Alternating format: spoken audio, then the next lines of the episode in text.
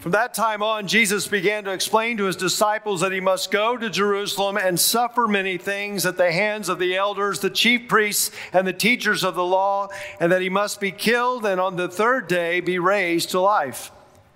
Peter took him aside and began to rebuke him. Never, Lord, he said, this shall never happen to you. Jesus turned and said to Peter, Get behind me, Satan, for you are a stumbling block to me. You do not have in mind the concerns of God, but merely human concerns. Then Jesus said to his disciples, Whoever wants to be my disciple must deny themselves, take up their cross, and follow me. Whoever wants to save their life will lose it, but whoever loses their life for me will find it. What good will it be for someone to gain the whole world yet forfeit their soul? What would anyone give in exchange for their soul? For the Son of Man is going to come in his Father's glory and his angels and then he will reward each person according to what they have done. This is the word of God for the people of God. Thanks be to God. Please be seated. Let's pray together.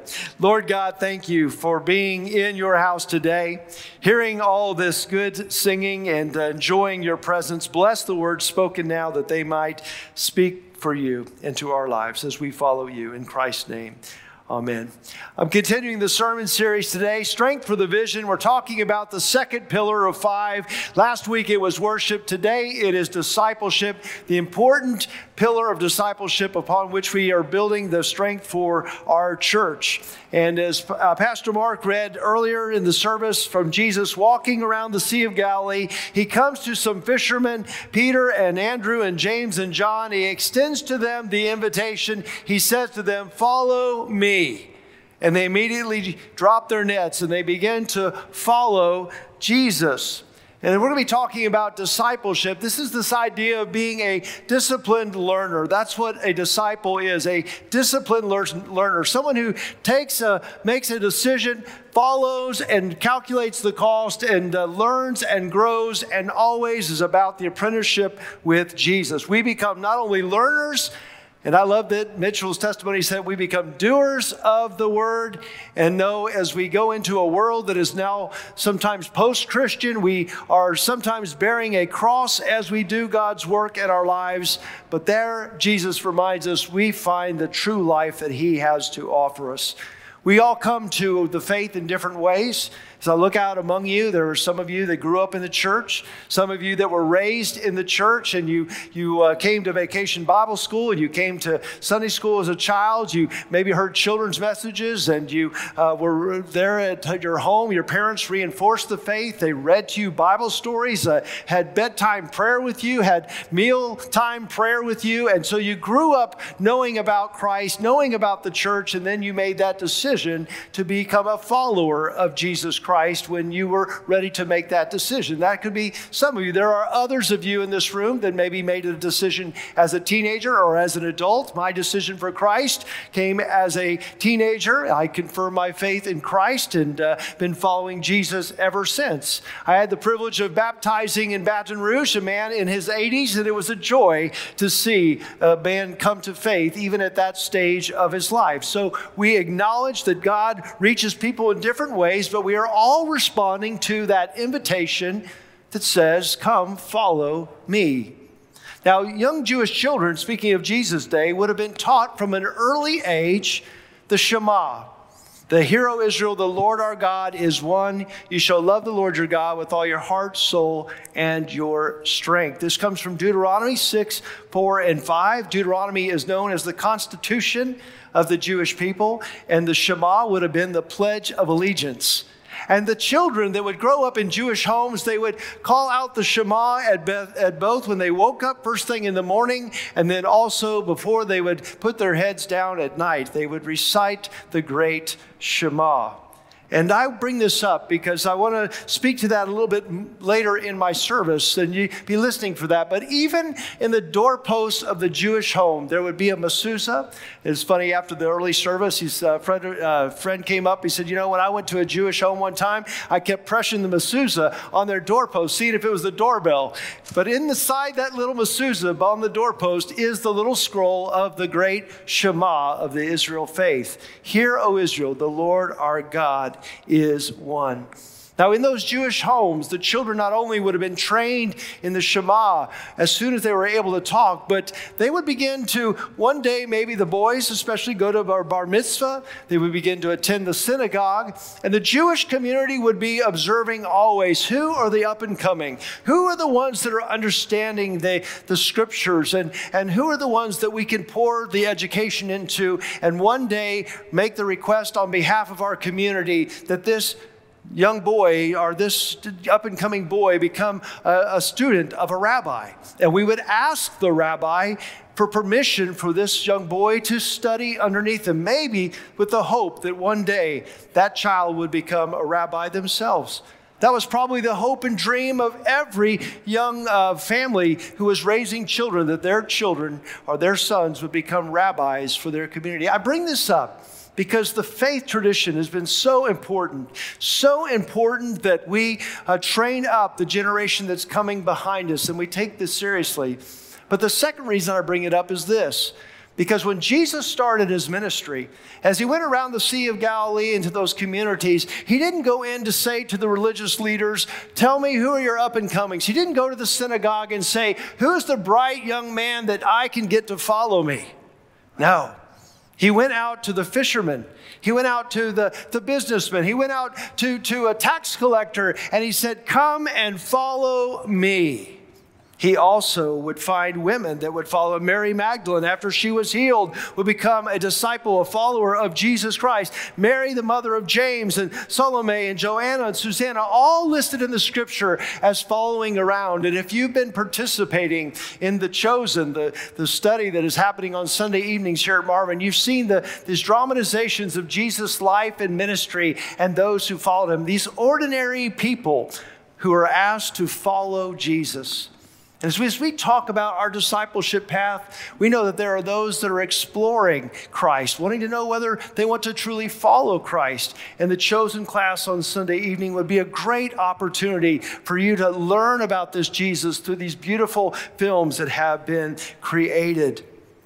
If we were to survey the room today, we'd look out and we'd see that all of us came to Christ in a very different way when it was our time. And we have our own unique testimony. But the most important thing is this you said yes to Christ. You said yes to Christ. And when you said yes to following Christ, guess what? You said yes to following Christ.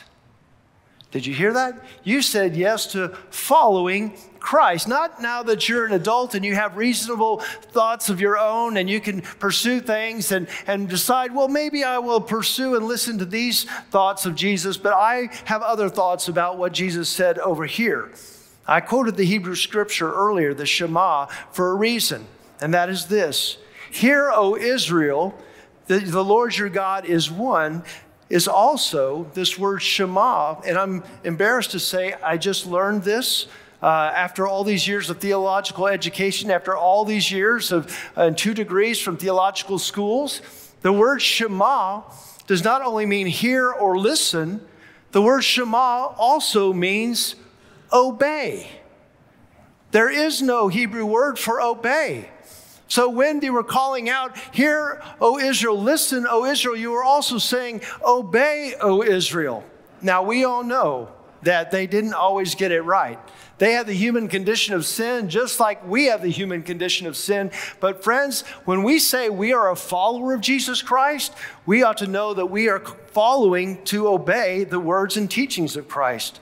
I always wondered about this, this thing that Jesus would say when he was teaching parables, and he would say something like this The one who has ears to hear, let him hear. Obviously, could say, well, we could be distracted and not really hear what Jesus is saying. But now, with this explanation and his Hebrew background, what he was saying is the one who has ears to hear, let him obey. Let him obey what I am saying, not just let it roll off and say, oh, well, that's, that's, that's that rabbi talking. I don't, that doesn't really apply to me. And if we declare that Jesus Christ is truly our Lord and our leader, if we truly say that he is the most important person in our life, that we want to have a Christ centered life, that we want to orient our lives around him, then we need to be serious about obeying him. Now, let's uh, take this example. This would resonate with some of our younger parents, and those of us older in the room can remember the day. A parent tells a child something like, Clean your room, feed the dog, please finish your homework. And what is the implication? The implication is that the child will do what the parent has asked them to do. And if we come upstairs or we come around the corner into their bedroom and they haven't done what we have, they, we have asked them to do, what will we say to them most likely? Didn't you hear me? Because we believe that if that child had heard us, they would have done what we asked them to do. And friends, that's the discipleship pathway that we are talking about. And I find it is no accident that Jesus would say, if anyone wants to come into my kingdom, they must be like a child. Because a child has that childlike faith that, that says, I will do what is asked of me by my parent. In this case, I will do what is asked by me by my Savior. Our discipleship pathway moves from just inquiring to moving people into this relationship of growing in Christ learning through Bible reading plans, Sunday school classes, Bible studies on Wednesday nights and other days of the week, retreats for men and women, life to life mentoring, and cultivating a daily walk, a daily habit of scripture reading, prayer, and of gratitude. Now, as a church, we took the survey about a year ago, and we said that about 50% of us are growing in Christ. And I want to encourage you at this next step chart, in this discipleship uh, pathway booklet that uh, Dr. Donaldson has created, and it's such a beautiful piece of work, but it's not beautiful as it sits around. It needs to be in our hands. You can also go online and find this and explore it. But on here it says the next step chart, pages two and three. You can take another inventory if you missed last year, or take a chance to do it again and see where you are, because I have found I'm in a different place than I was last year. I'll be here to admit to you, even though I thought I dealt with one wall in my life, I've got another spiritual wall that I've got to break through. we'll come back to this. Let's go back to the scripture lesson and give you a little bit more of the context.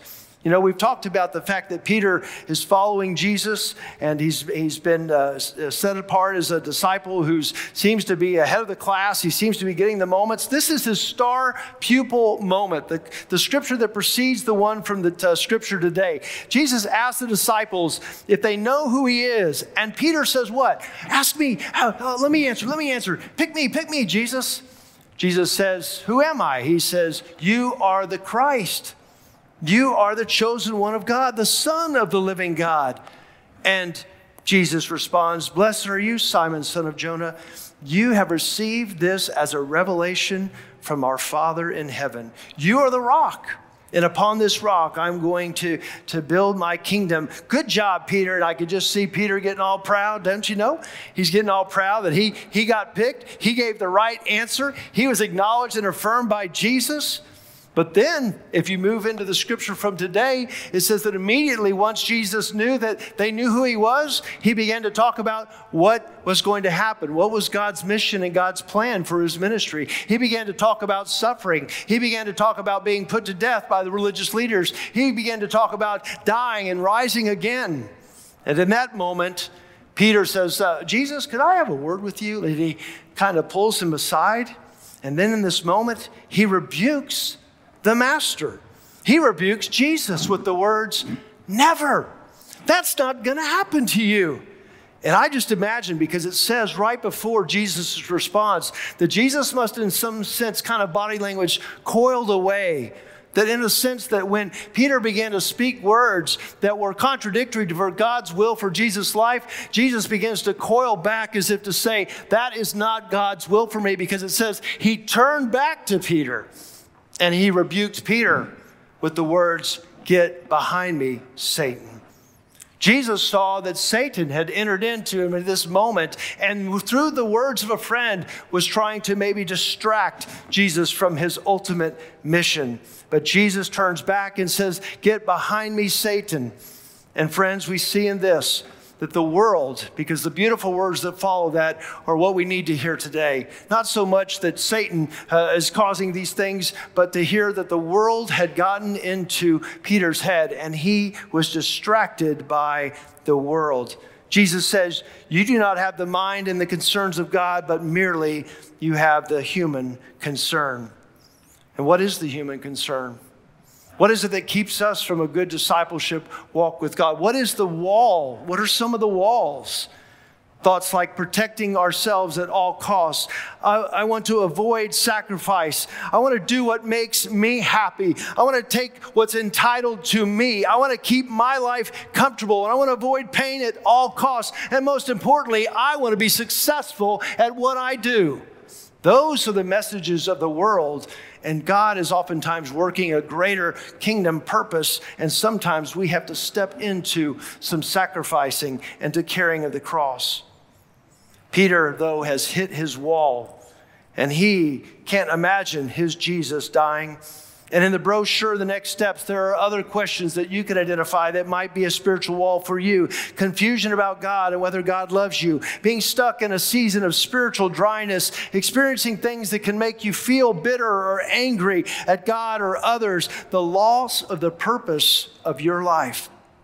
And currently, we're offering classes on emotionally healthy relationships. We've done emotionally healthy spirituality. We've talked about meeting up with pastors. We talk about covenant groups, and uh, we have class meetings and bands that are coming online to help people get authentic with each other and begin to talk about how I can deal with the things that are keeping me from moving forward in my discipleship. That is the discipleship pathway that is emerging for us. But the main point is this Jesus is saying, Get behind me as if to say, Peter, it's time for me to tell you again your role is to follow me, not to instruct me, not to tell me what to do or how to fulfill my ministry.